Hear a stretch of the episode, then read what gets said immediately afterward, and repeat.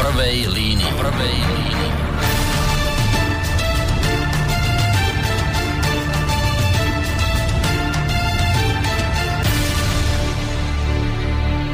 Príjemný dobrý večer, vážení poslucháči. Tentokrát po relácii z Bratislavského štúdia vás pre zmenu z toho bansko-bystrického pozdravuje Boris Koroni. V podstate tak trošku netradičnom čase sme sa rozhodli, že dnes odvysielame reláciu e, v prvej línii. Ona nie je netradičná len tým, že ju vysielame e, od 21.30, ale zároveň to bude hodinová relácia. E, ale skôr ako privítam hostia tejto dnešnej relácie, tak pár slov na úvod.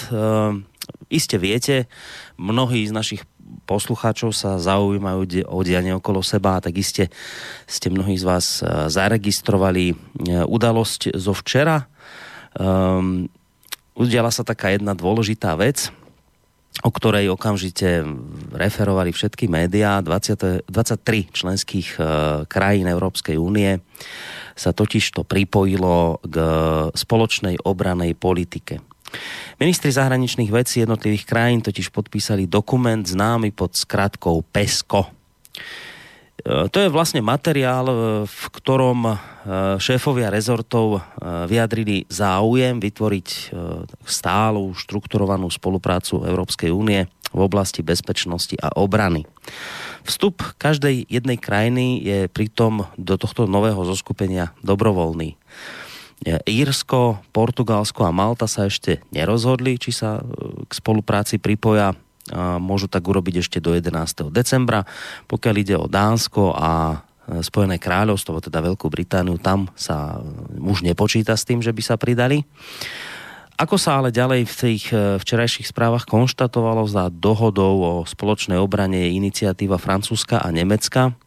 Totižto podobné návrhy na zriadenie e, takéhoto niečoho podobného tu už boli aj v minulosti, ale ich odmietala Veľká Británia. No a všetko zmenil práve nedávny Brexit, teda odchod Británie e, z Európskej únie, čím sa v podstate otvorila cesta pre spoločný postup aj v obranej oblasti. Tí, ktorí s týmto nápadom prišli, samozrejme hovoria predovšetkým, a mám pocit, že len o výhodách, jednak v tom zmysle, že ponovom budú náklady na vojenské operácie Európskej únie zdieľať všetky štáty spoločne, ktoré teda v tomto budú, uh, budú uh, spoločne a rovnako tak budú aj spoločne investovať do nákupu a modernizácie rôznej vojenskej techniky a tak ďalej. Všetkého, čo súvisí s armádou. Dokonca sa hovorí o tom, že, že vznik PESCO by mal znamenať akýsi najväčší, najvýznamnejší skok v obranej politike Európskej únie za posledné 10 ročia. Súvisiace návrhy zahrňajú napríklad aj spoločné európske zdravotné veliteľstvo, malo by sa, mala by sa vybudovať logistická sieť naprieč celou Európou, vytvoriť zároveň Európske centrum rýchlej reakcie na krízy, ako aj e, spoločná príprava vojenských dôstojníkov. Pesko však podľa názoru európskych diplomatov nebude ale konkurovať na to, Severoatlantická aliancia sa totiž sústreďuje na kolektívnu obranu, kým posilnená obranná spolupráca Európanov má zaistiť rýchlejšie a efektívnejšie reagovanie únie na rôzne udalosti v zahraničí. Tak informácie približne e, tohto druhu, tohto charakteru, ako som ich spomínal, včera priniesli naše všetky médiá, dokonca aj alternatívne, aj tie, aj tie mainstreamové. S tým, že o vzniku spoločnej obranej politiky EÚ sa vyjadrovali, ako som už naznačil, v pozitívnom duchu. Možno práve preto by bolo fajn porozprávať sa o tejto problematike a nie len o nej. Nejde len o to pesko, ale, a preto hovorím, že nie len o nej, ale aj teda v širších kontextoch e, nepredpojatia bez akejkoľvek propagandy, či už teda z jednej alebo z druhej strany, sa pozrieť na vôbec otázku e, bezpečnosti a to je práve aktuálna uh, téma nášho dnešného večera, bezpečnosť v Európe, aj vlastne vo vzťahu k tomu, čo sa včera udialo, lebo to včera vlastne to podpísanie PSK je taký aktualizačný moment a rád by som sa práve od tejto témy uh, dnes večer odpichol. Ja som veľmi rád, že uh, po dlhšej dobe môžem tu u nás v štúdiu Rádia Slobodný vysielač, že po dlhšej dobe tu opäť môžem privítať človeka, ktorý sa okrem iného zaoberá aj bezpečnostnými otázkami a sám v bezpečnostných zložkách e, svojho času v minulosti fungoval. Toho času pôsobí na Fakulte medzinárodných vzťahov Ekonomickej univerzity v Bratislave. Na telefónnej linke by sme v tejto chvíli už mali mať pána Františka Škvrndu. Vidíme, či sa počujeme. Príjemný dobrý večer. Dobrý večer. Počujeme sa a môžeme začať. Dobre, výborne. Výborne, ešte, ešte skôr ako sa rozbehnete, ja len samozrejme privítam aj poslucháčov, ktorí sa rozhodli, že nás e, dnes od 21.30 do 22.30 budú počúvať. Bude to rozhovor, ale zároveň si aj nejaké tej pesničky zahráme, aby sme si počas tej hodinky trošku oddychli. Uh, ak budete mať, vážení poslucháči, chuť sa niečo opýtať pána Škvrndu, alebo teda vyjadriť názor akýkoľvek k tejto téme, môžete tak urobiť e, prostredníctvom telefonátu na čísle 048 381 0101. Môžete nám takisto písať maily na adresu studiozavináčslobodnyvysielac.sk alebo reagovať cez tú našu internetovú stránku, keď si kliknete na zelené tlačítko otázka do štúdia. Tým, pán Škorda, že máme len hodinu, tak nebudem nejako veľmi zdržiavať a chodiť dlho okolo horúcej kaša. Spýtam sa teda priamo, um, iste ste zaregistrovali, však to je jasné, čo sa včera stalo, že teda tých 21 e, členských krajín sa podpísalo pod tú spoločnú obrannú e, politiku pod skratkou PESCO. E, chcem tak na úvod od vás vedieť, že tak, tak, keď sa na to pozeráte vy, tak máte z toho skôr dobrý pocit, alebo skôr zlý pocit? Pozdáva sa vám táto myšlienka, alebo skôr ste taký trošku zdržanlivejší v tejto chvíli voči, voči tomu, čo včera ministri zahraničných vecí podpísali? No, ja by som bol trochu zdržanlivý, lebo veci nie sú tak jednoduché, to, čo ste uvádzali, to bolo e, zo správy TASR, mm. ktorá sa zverejnila. To je tak, no, na poli by som povedal oficiálne, veľmi všeobecné vyjadrenie. Treba vidieť minimálne také tri okruhy problémov.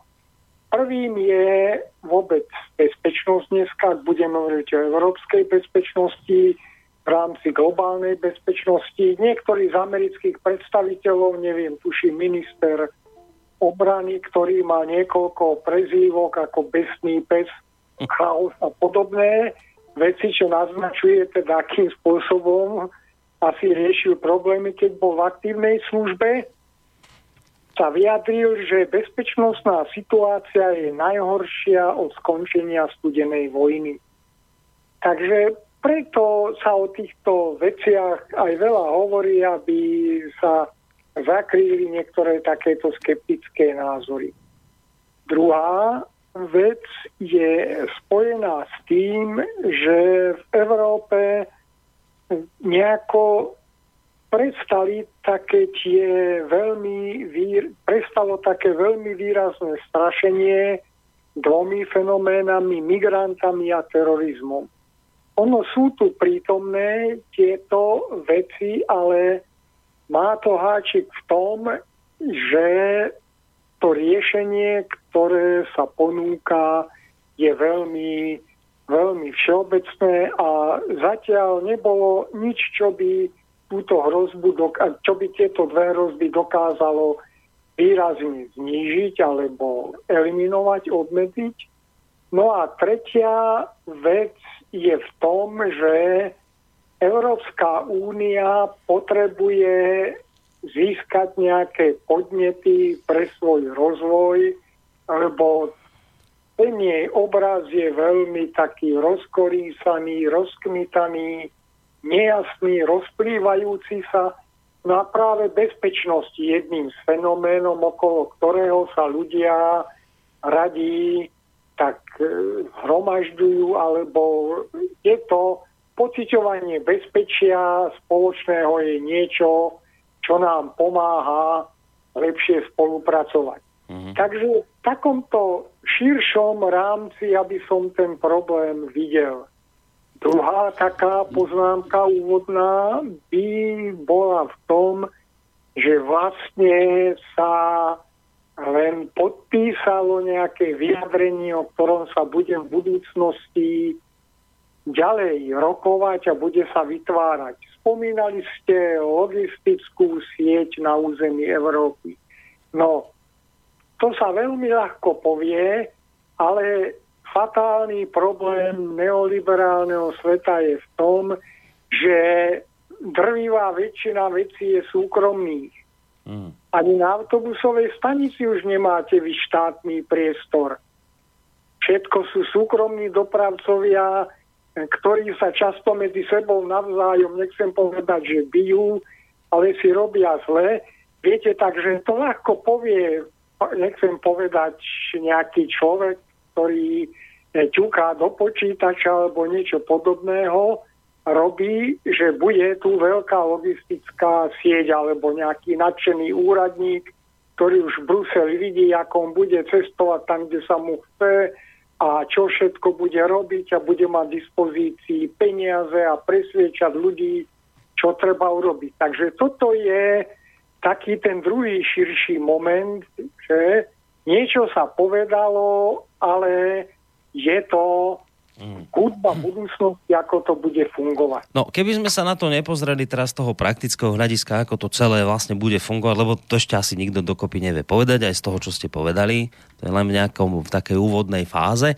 Ale keby sme sa na to pozreli možno z takého ideového hľadiska, tak tam mám pocit, že sú teraz také akoby dva tábory. A tie sú tu už dlhodobo. Jeden, jeden ten tábor je, je z tejto myšlienky nadšený, a to je ten tábor, ktorý hovorí, celkovo o potrebe hlbšej integrácie všetkých európskych štátov, že teda riešením by malo byť do budúcna v tom konečnom výsledku niečo ako vznik Spojených štátov európskych po vzore USA.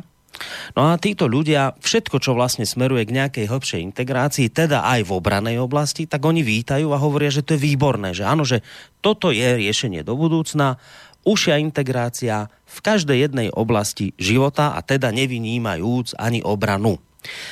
Druhý tábor hovorí, nie, nie, nie, toto je cesta do pekla, nič horšie sa nám nemôže stať. My práve naopak potrebujeme v dnešnej dobe posilniť národné štáty a práve naopak nie odovzdávať kompetencie v rôznych oblastiach života do rúk Bruselu, ale naopak, práve naopak kompetencie, ktoré sme v minulosti dali a ktoré sme odovzdali zadarmo, tak proste si ich zobrať naspäť. Teda posilňovať štátnu suverenitu v každej jednej oblasti a teda aj v oblasti obrannej. Uh, vy keby ste teraz sa mali tak, s takým ako arbitrom stať, alebo človekom, ktorý sa má teraz niekde prikloniť, tak vy ste skôr ten, ktorý je za tú integráciu. Vidíte v v tých Spojených štátoch európskych nejaké riešenie, alebo naopak ste človek, ktorý uh, cíti potrebu naopak skôr odovzdávať kompetencie do rúk národným štátom a teda posilnenie toho národného prvku do budúcna. Ako to je u vás?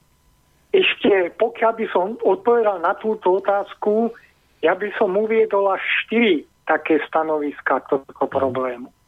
Tam treba vidieť veľmi protirečivé pôsobenie NATO. Viete, a v tej prvej oblasti táto nadšenie z európskej integrácie je podmienené tým, ako sa postaví k tomu NATO. Lebo keď tu bude NATO pôsobiť tým spôsobom ako doteraz, tak všetky tie predstavy o samostatnej európskej obrane v rámci hoci aj Spojených štátov európskych sú chimérov, lebo budú rozhodovať americkí generáli, ktorí sú stále na riadiacich postoch v štruktúrach NATO. Takže to je k tomu prvému dve pozície. Buď to bude pronatovské, alebo vytvoríme niečo v Európe skutočne samostatné, ale tak, že bude to naše európske, keď tu nemáme Veľkú Britániu, ako ste na začiatku spomínali, bude to európske kontinentálne. K tomu sa ešte dostaneme, mm-hmm. že to mhm. má aj širší význam, to európske kontinentálne. A druhá stránka, tí skeptici, nacionalisti, alebo ako by sme ich nazvali, sú tiež veľmi rozpoltení. Uvediem príklady Poliakov a pobalských republik. Poliaci sa dneska predháňajú v tom, ako, par, prepášte za výraz, by si obtreli hubu Európsku úniu v čom zlom, ale na druhej strane sú celí natešení alebo teda s obrovským nadšením by tam rozmiestili americké vojská. Takže opäť viete, čo to je za nacionalizmus, keď európske nechceme, pochopíme, ale Američania nech sa sem nasáčkujú. Mm. A podobne to je aj pobalskými republikami, kde ešte horšie to, že tam pokojne prežíva aj duch rozličných fašistických tradícií. Čo keby sa stalo na Slovensku niečo takého, ako sú pochody v Ríge či v niektorých iných pobalských mestách, tak by tu naši slniečkári, paraanalytici a aktivisti skákali 1,60 m do výšky. Hm. Takže tu, tu sú také tieto až štyri momenty. O to, že Európa sa jednotne pod jedným velením podriadí NATO, potom bude Európa relatívne samostatná, bez NATO, potom tu budú nejaké národné štáty, ktoré si budú robiť svoju obrannú politiku a potom tu bude obranná politika národných štátov, ktoré budú vychádzať z toho, že budú sa opierať o Američanov. Posledná taká poznámka, to polské nadšenie pre Ameriku má pre Európsku úniu ako si negatívne následky v tom, že oni tým, že sa prikládajú na stranu USA, tak vlastne odmietajú pripustiť, že teda by tu mala byť nejaká európska kontinentálna eh, obrana, európske kontinentálne vojenské síly, kde by samozrejme zohrávali významnú úlohu Nemci a Francúzi. Takže toto je taký širší pohľad.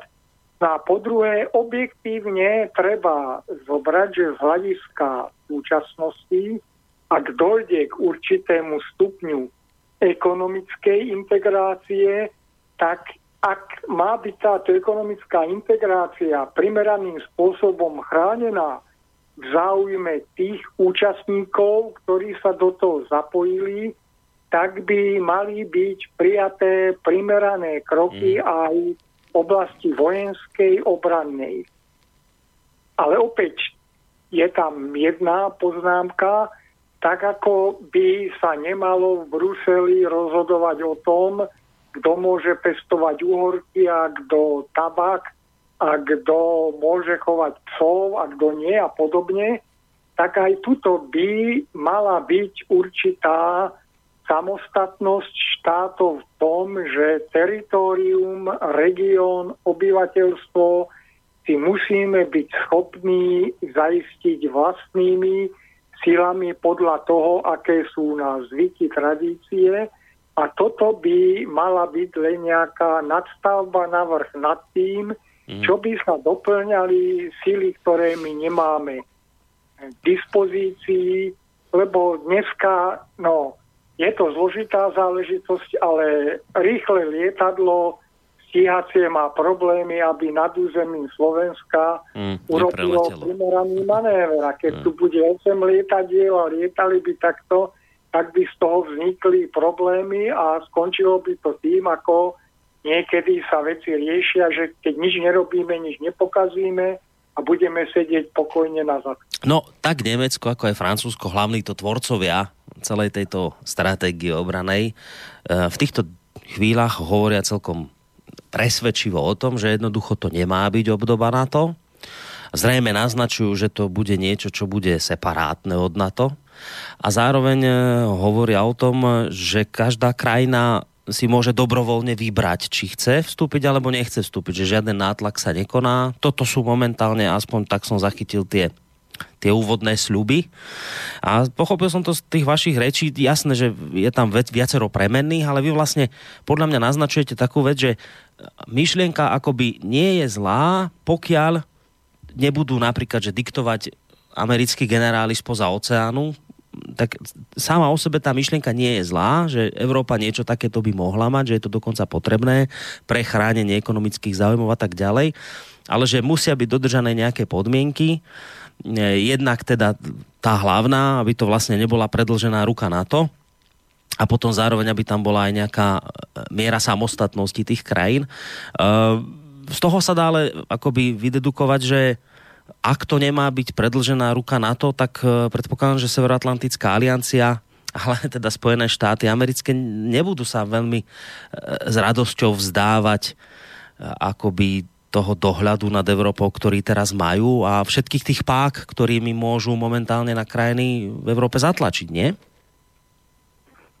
áno, dá sa to takto povedať, že skutočne problémom Európskej únie jej obrany sa stáva NATO. Lebo ak my chceme zabezpečiť, na, e, zaistiť našu bezpečnosť, tak musíme zohľadniť európske problémy. Už snaha spojiť nejaký veľký transatlantický priestor a do toho zapojiť Európu, no veľká časť toho je kde si nad oceánom, ako to bude fungovať a potom je tu európsky kontinent, ktorý má ešte jednu časť, e, ktorá na to v posledných mesiacoch vyslovene kole oči. A to je Rusko. Európsku bezpečnosť si nevieme, nemožno predstaviť bez určitých vzťahov s Ruskom. A situácia nemôže byť taká, ako je v posledných mesiacoch.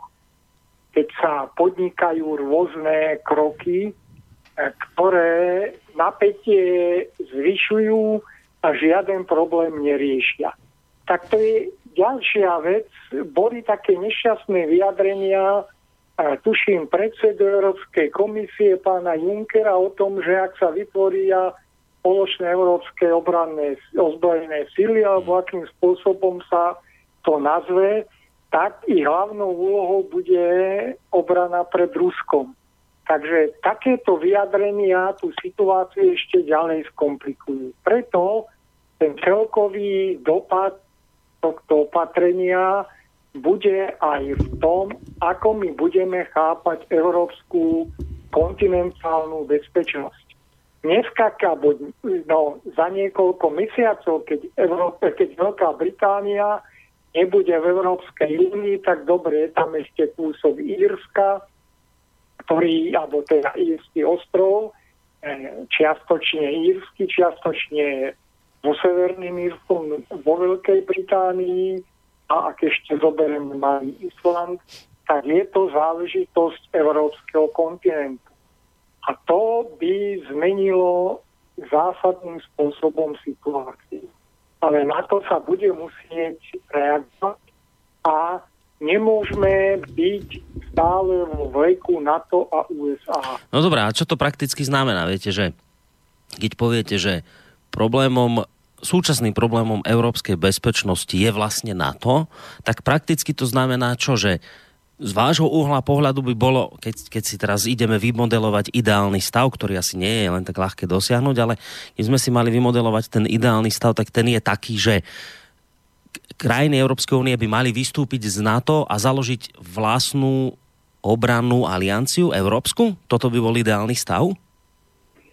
No, nebudeme to ďalej rozpitvávať, na to je prežitou organizáciou. Nie je schopné dneska v Európe prispieť k riešeniu najväčších problémov. Ja som naznačil, že môžeme za ne označiť, nemusia s tým všetci súhlasiť, terorizmus a problémy migrácie ako najväčšie bezpečnostné hrozby. Sú aj ďalšie. V tejto oblasti na to nedokáže nič urobiť.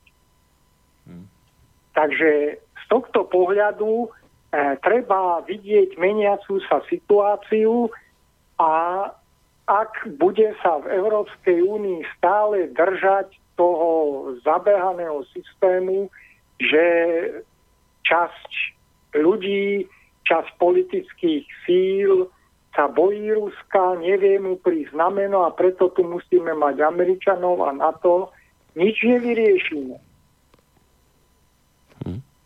Um, ja som zachytil aj taký akoby kritický e, postoj, myslím, že to písali chlapci z Prečo e, globalistom hrabe, to je taká facebooková stránka celkom podarená, kde teda oni e, písali skôr taký kritický názor na vznik tohto peska. ho prečítam len jednu vec, že podľa nich vo výsledku bude mať Slovensko nulové slovo, oklieštenú suverenitu, krv na rukách a teraz to podstatné, čo tam vlastne spomínajú, že a zbrojári či rôzni lobbysti plné vrecká.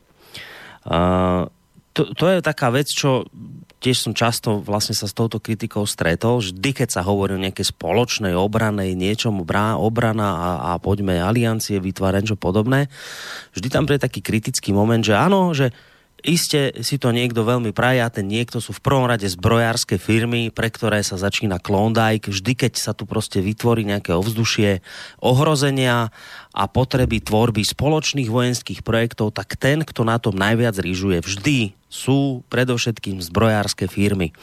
Ako by sa naznačuje, že práve tie zbrojárske firmy ako takí lobbysti môžu stať kde si v úplne že v úzadí, ktoré to nejak tak celé moderujú a vlastne politikov dotlačia do takýchto rôznych projektov, aby potom vlastne cez politikov, ktorých samozrejme štedro odmenia, si vlastne pretlačili svoje ekonomické záujmy. Tak sa chcem spýtať, že nemôžeme sa na tieto projekty pozerať aj, aj, aj touto optikou, že, že proste je to v prvom rade eh, biznis zbrojárskych firiem, ktoré sa snažia takýmto spôsobom proste neprísť o svoje trhy a naopak akoby stále zvyšovať svoje imanie? No, v tomto prípade, čo bolo uvedené, tak v tom veľmi zbrojárske firmy nie sú. E, uvediem tie dva príklady, čo sme spomínali, tá logistická sieť. To nie je otázka veľkých výrobcov zbraní, to je skorej taká, by som povedal, veľmi podrobná alebo taká veľmi dôkladná, žiemná práca, e, na ktorej sa musia podielať iné zložky ako len veľké veľkí výrobcovia zbraní a potom aj tá spoločná, e, to spoločné zdravotné veliteľstvo opäť by mohlo byť videné ako určitý prínos, ktorý sa dá využiť nielen vo vojenskej oblasti.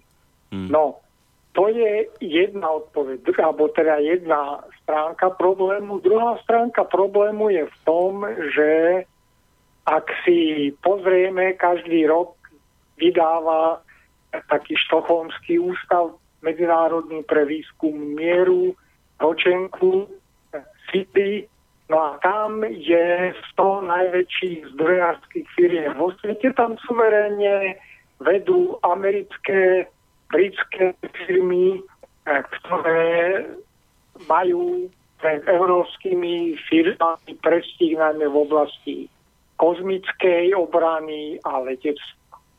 Takže keby sa tu niečo vytvorilo, tak no, pri všetkej protirečivosti, ak by do toho vstúpili skutočne európsky výrobcovia zbraní, tak by to mohlo byť pre Európu do určitej miery prínosné. Aj keď ja patrím tým, ktorí výrobu zbraní za humánnu záležitosť mm. nepovažujú, karmo prináša zisky ale je to zložitejšie, takže z tohto pohľadu no, ale... je tu určité riziko, ale predsa len by to prispelo k nejakému takému hospodárskému rozvoju Európy. No dobré, a kde, kde máte tú istotu, že budú len európske firmy na tom participovať, že sa do toho nezapoja americké firmy, britské firmy.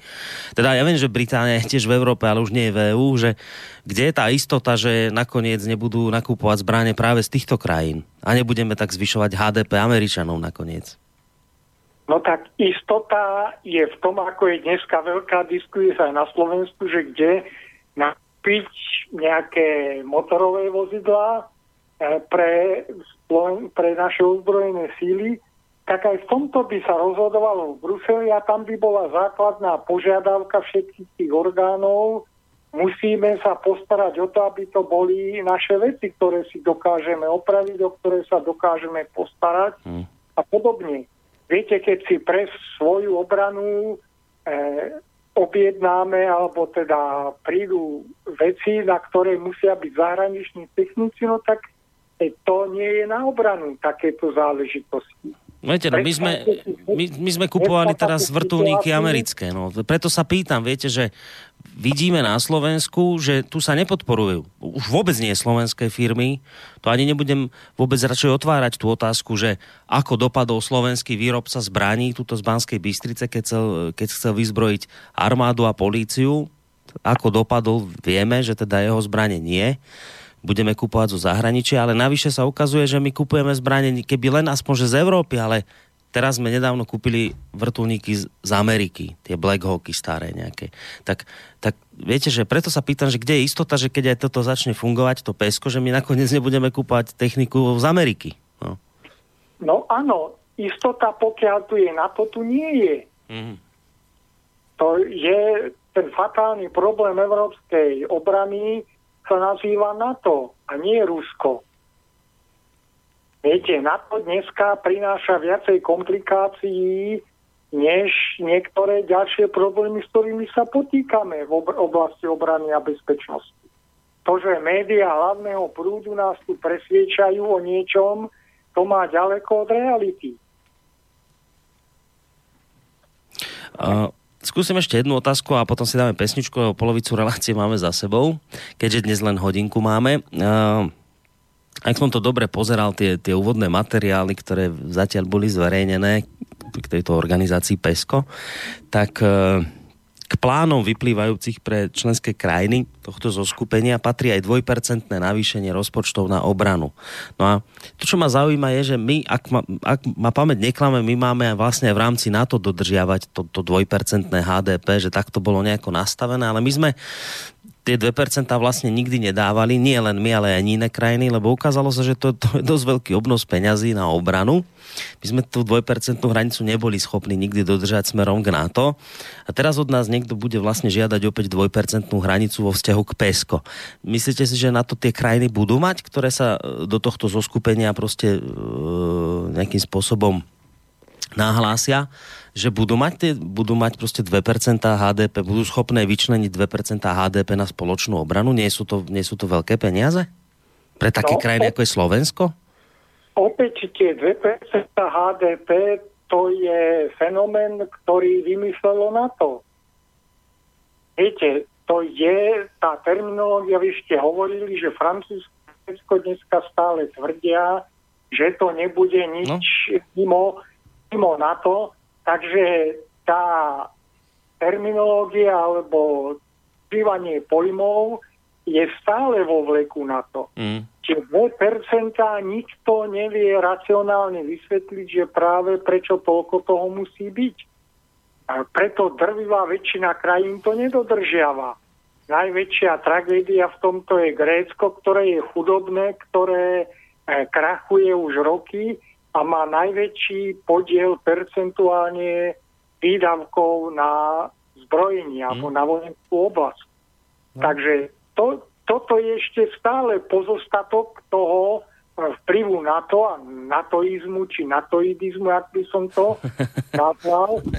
A druhá poznámka je v tom, že napríklad aj nemecká kancelárka Merkelová, eh, ktorá veľmi nadržiava Američanom, vysvetľuje sa to rôznym spôsobom, že prečo to robí, ale to je na inú debatu, tak aj tá sa pýtala v rámci takej, alebo teda keď sa jej pýtali v rámci predvolebných diskuzí pred niekoľkými týždňami v Nemecku, tak odpovedala v jednom prípade tak, že skutočne treba zvážiť, čo sú to tie 2%, a kam a akým spôsobom ich máme dávať. Mm. Môžu byť tie 2% na bezpečnosť, ale napríklad nepôjde to na e, vojenskú bezpečnosť, ale môže to ísť na bezpečnosť energetickej sústavy, aby sa neobjavovali blackouty, ktoré sú hroznou víziou predstaviť si, že by niekoľko dní veľké mesto nemalo elektrínu, mm. tak to je o mnoho väčší problém, než tuto výkriky nejakého, pardon, nebudem spomínať krajinu, mm. nejaké figurky, ktorá je ministrom obrany a ktorá hovorí o tom, že Rusi už chňapú na jeho chrbát niekde. Mm. Viete, to je o mnoho väčšie nebezpečenstvo a teda tá bezpečnosť sa môže brať aj v týchto veciach, lebo keď dojde k veľkému výpadku elektrického prúdu, to nie je len to, že dojde k hospodárským škodám, ale to môže vyvolať účasti ľudí, ktorí majú sklony k zločinnosti, rôzne aktivity, ktoré by si inakšie dovoliť nemohli. No áno, viete, to sa aj tak argumentuje tým, že hovorí sa teraz o tom, že NATO je samozrejme stabilnou súčasťou našej kolektívnej ochrany a toto, toto PESCO, o ktorom sa teraz rozprávame, to má byť akoby spôsob, ktorým dokáže Európa rýchlejšie reagovať na aktuálne hrozby nie len vojenského charakteru, a spomína sa príklad napríklad eboli, keď vypukla v, v, v Afrike, že toto má byť skôr takéto, e, akoby na toto zameraná organizácia, na takú rýchlejšiu, rýchlejšiu reakciu Európy. Ale pred pesničkou naozaj posledná otázka, čiže keď to zhrnieme, vy ste vlastne povedali, že áno, toto má svoje rácio, to, toto nie je zlý nápad ako taký, ale je tam niekoľko ale a to asi najzávažnejšie ale pre vás je to, že ale nesmie sa z toho stať v skutočnosti predlžená ruka NATO. Tá moja otázka je pred pesničkou, že zatiaľ vám to ako vychádza, čo cítite v kostiach, tak poviem, že, že tlačia nás momentálne tí európsky politici do, toho, do tej predlženej ruky NATO, alebo to podľa vás skôr myslia dobre a bude to naozaj len taká nejaká európska záležitosť. Možno dokonca s víziou toho, že raz sa od toho na to dokážeme nejakým spôsobom odpútať. Ako to zatiaľ cítite? No, Zatiaľ, čo sú určité výsledky alebo aj konanie politikov, tak zatiaľ je tu hlboký predkon pred NATO. Mm-hmm. Opodstatnený. To sa musí zmeniť. Bez toho táto iniciatíva nič neprinesie. Lebo aj to, čo ste naznačovali, že má to byť nejaká reakcia Európy na problémy, ktoré sa objavia nielen u nás, ale aj v našom okolí. Mm-hmm. A prečo na toto nereag- nezareaguje to najdokonalejšie vojenské zoskupenie v dejinách, ktorým je NATO? Mm. Lebo poprvé na to nemá sily a po druhé nie je schopné nič takého to urobiť. Na migrantov, na ebolu, na podobné veci na to vôbec nie je pripravené lebo to má lietadla, to má vrtulníky, ktoré nosia, ktoré majú rakety a nejaké ďalšie zariadenia, ale nie je pripravený ten pilot na to, aby išiel robiť nejakú záchrannú operáciu. Mm. A musí byť cvičený teda s tými raketami, keď je eh, v takejto organizácii. Takže toto je opakujem, ten hlboký predklon pred NATO musí väčšina európskych politikov zmeniť. Je niekoľko politikov, ktorí sa občas vyjadria e, trochu menej s rešpektom mm. o NATO, ale e, skončil by som to pred tou prestávkou s tým, že ja už dlhší čas uvádzam príklad maďarského predsedu vlády Viktora Orbána. Nenájdete nič, kde by on kritizoval NATO. On kritizuje Európsku úniu, on kritizuje množstvo ďalších vecí, on dokonca určitým spôsobom robí nejaké ústretové kroky voči Rusku, ktoré iní politici nerobia, ale nenašiel som nikde jeho kritické vyjadrenie o NATO. Hm? To niečom svedčí. Týmto to skončíme s, takto, s, týmto, s, tou, s takýmto otáznikom, nech si teda ľudia doplnia, že o čom by to zhruba svedčiť mohlo. My si dáme teraz pesničku a po nej samozrejme budeme ešte v záverečnej, už ani nie celej polhodinke, ale 20 minútach ešte spolu s pánom Škondom, rozober, rozoberať otázky bezpečnosti v Európe. Vy sa samozrejme do nášho rozhovoru budete môcť zapojiť. Vidím, že už aj nejaké tie maily začali chodiť. Tie nám môžete ďalej adresovať na adrese studiozavinačslobodnyvysielac.sk alebo po pesničke aj kľudne zatelefonujte na číslo 040 38 381 0101. Ideme si zahrať tematicky.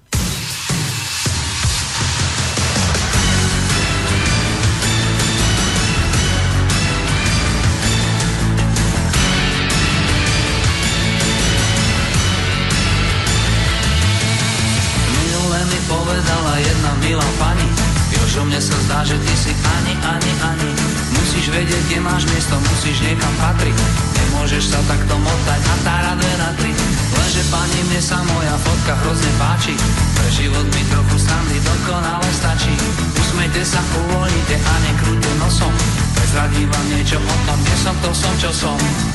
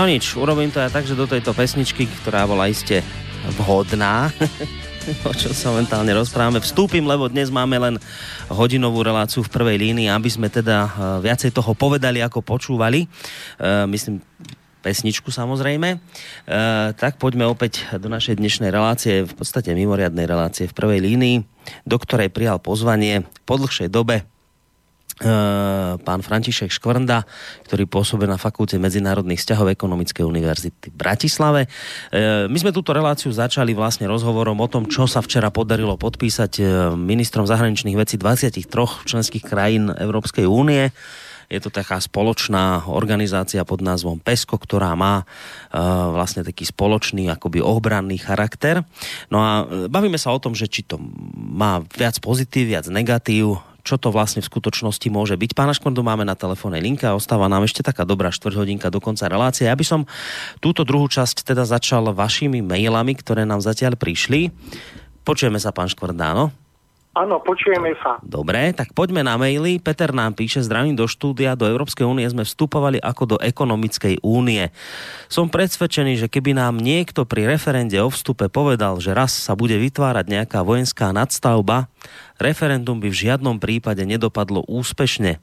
Aj táto záležitosť je len ďalším klincom do rakvy EÚ. Osobne dúfam, že EÚ sa čím skôr rozpadne a ak nie, treba z nej čím skôr vystúpiť. Tak.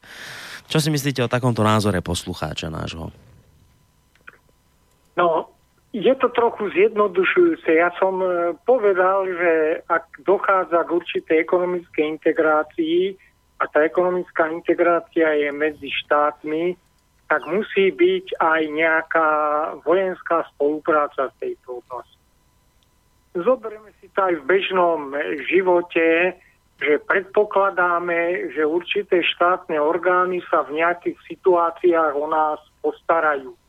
To nie je otázka vojenskej bezpečnosti, ale aj ďalších aspektov bezpečnosti, e, ktoré by sa v Európskej únii mali, mali realizovať a ja osobne nie som zastancom toho názoru, že Európska únia to bude len ekonomický, ekonomicko-právny spolok, ale malo by to byť širšie, ak to má reálne fungovať. Otázka je, k čomu má slúžiť tá vojenská časť, aká bezpečnosť sa má zaisťovať.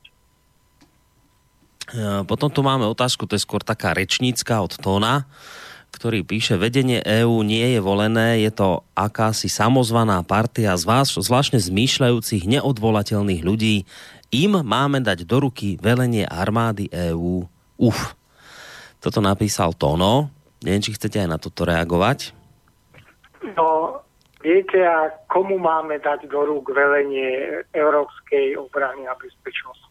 Americkým generálom. To je hmm. opäť zložité aj v súčasných štátoch. E, šéfovia generálnych štábov sú síce odborníci, vojaci, pravidla s dlhoročnou službou, ale oni sami rozhodnutie prijať nemôžu, musia si to vždy nechať odobriť politikmi. Takže tu tá oddelenosť tej odbornej stránky od, od e, politickej existuje a opäť tá Európska únia, no Zatiaľ sa našťastie nedostala do žiadnych takých problémov, ak pominieme to, čo bolo s tou migračnou vlnou, na v tom prípade, čo by sa mal robiť? Kto bude zabezpečovať to, aby bol mm. poriadok v širšom priestore? Maďari si urobia poriadok na svojich mm. hraniciach, zakúšania na svojich hraniciach. No to je, to je asi tá odpoveď. Hm? Tí ľudia prídu na Slovensko, viete, keď nebudú mať kadia chodiť proste to musí byť nejakým spôsobom riešené trochu, trochu inakšie. Nešťastie je, ja si opäť myslím, že najmä pod vplyvom toho, čo robí na to, že čoraz viac je negatívny pohľad na túto oblasť bezpečnosti a vojenstva u bežných ľudí. Mm, ešte pridám jeden mail od Roba. Americké vrtulníky sú tak trochu slovenské, asi ich vyrába Aero vodochody v Čechách a vlastníkom je Penta. A moja otázka, aký môže a má e, teda účel EU armáda, keď sme v NATO? Nie je tam skôr účel vytvárania jednotiek na potlačenie prípadného odporu pred ďalšími Brexitmi? Teda či to nie je EU armáda proti národným štátom? Zatiaľ nebolo nič, nič takého uvedené, alebo teda tam týchto európske armády v polohe neuvažovalo a potom, keby sa malo zakročiť proti Brexitu, no tak e, to skorej budú jednotky európske. Takže tie jednotky na to, časť ľudí v Nemecku a v Taliansku, kde je ešte stále No, trošku vás preruším, pán Škvrnda, lebo nám trošku vypadávate, takže to urobíme tak, že ja vám zavolám opäť. Teraz vás zruším a hneď vám zavolám naspäť, ono to, ono to zvykne pomôcť. Takže ja z, už hneď volám pánovi Škvrndovi. Zatiaľ, kým sa podarí spojiť, tak len zopakujem. Ešte máte dobrých 10 minút na to, ak chcete nejakú otázku položiť, tak uh, mail studiozavinačslobodnyvysielac.sk a, alebo nám môžete aj zatelefonovať na číslo 048 381 0101 a potom je to aj taká možnosť, že nám napíšete cez našu internetovú stránku, keď si kliknete na zelené tlačítko. Už Áno, už sa počujeme. Fajn, už je to dobré. Už nám nevypadávate. Uh, ja som sprerušil pri, pri, tom vašom, pri tej vašej odpovedi, tak môžete ešte zopakovať to vlastne, čo ste hovorili teraz v závere, uh, aby sme no, sa mohli posunúť ďalej. Keď zoberieme Brexit, to je zložitejšia záležitosť, pardon, odbočím trochu, ten Brexit nemá dopadnúť tak, ako dopadol. Má dopadnúť naopak, aby Veľká Británia a cez ňu USA mohli tlačiť na finančné kruhy v Bruseli. E, takže ak sa nemá zopakovať Brexit, tak je to v záujme určitých síl, ktoré majú iný pohľad na európsku bezpečnosť, ako majú Európania. Hmm. A ak by sa proti tomuto malo postaviť nejakým spôsobom proti niektorým európskym e, tendenciám, tak ľahšie túto situáciu zvládne americké vojsko, americkí vojaci, než by boli vytvorené nejaké jednotky európskych štátov na tento účel. Sú tu policajné sily, ktoré zakr- zakročujú v takomto e, prípade a potom jeden z tých dôvodov, čo som vlastne spomínal pred prerušením, bolo to, že dodnes čas ľudí v Nemecku a v Taliansku, kde je najviac amerických jednotiek hovoria o tom, že to je upácia ich krajiny. Mm-hmm. A že preto neodchádzajú tie sily, aby si oni nemohli robiť úplne to, čo by chceli. Je to možno trochu priťahnuté za vlasy, ale niečo pravdy na tom, mm-hmm. tom je. A tá európska armáda zatiaľ skutočne v tých úvahách, ktoré boli, nebola zameraná voči vlastnému obyvateľstvu. Ak tu je niečo protirečivé, tak je to orientácia proti Rusku, ale tá je tiež zatiaľ abstraktná. No, keď sa niečo... Takéto nebezpečenstvo by nemalo momentálne v tej vízii hroziť. Hmm. Keď práve sa o, nie, o vytváraní niečoho takéto, o takéhoto, ako teraz spomíname to pesko, bavíme, tak vždy človeku tak skrsne ta, taká myšlienka, že no, no dobré, ale že, že prečo vlastne sa toto celé deje, že kvôli čomu. A teraz taká tá otázka, že a je tá bezpečnostná situácia, keď sa na ňu pozrieme z toho globálneho hľadiska, je tá situácia súčasná bezpečnostná naozaj taká, taká zlá, alebo v takom stave, že si vyžaduje už naozaj aktivity tohto druhu, ako vznik PESCO a spoločnej armády a niečo podobné.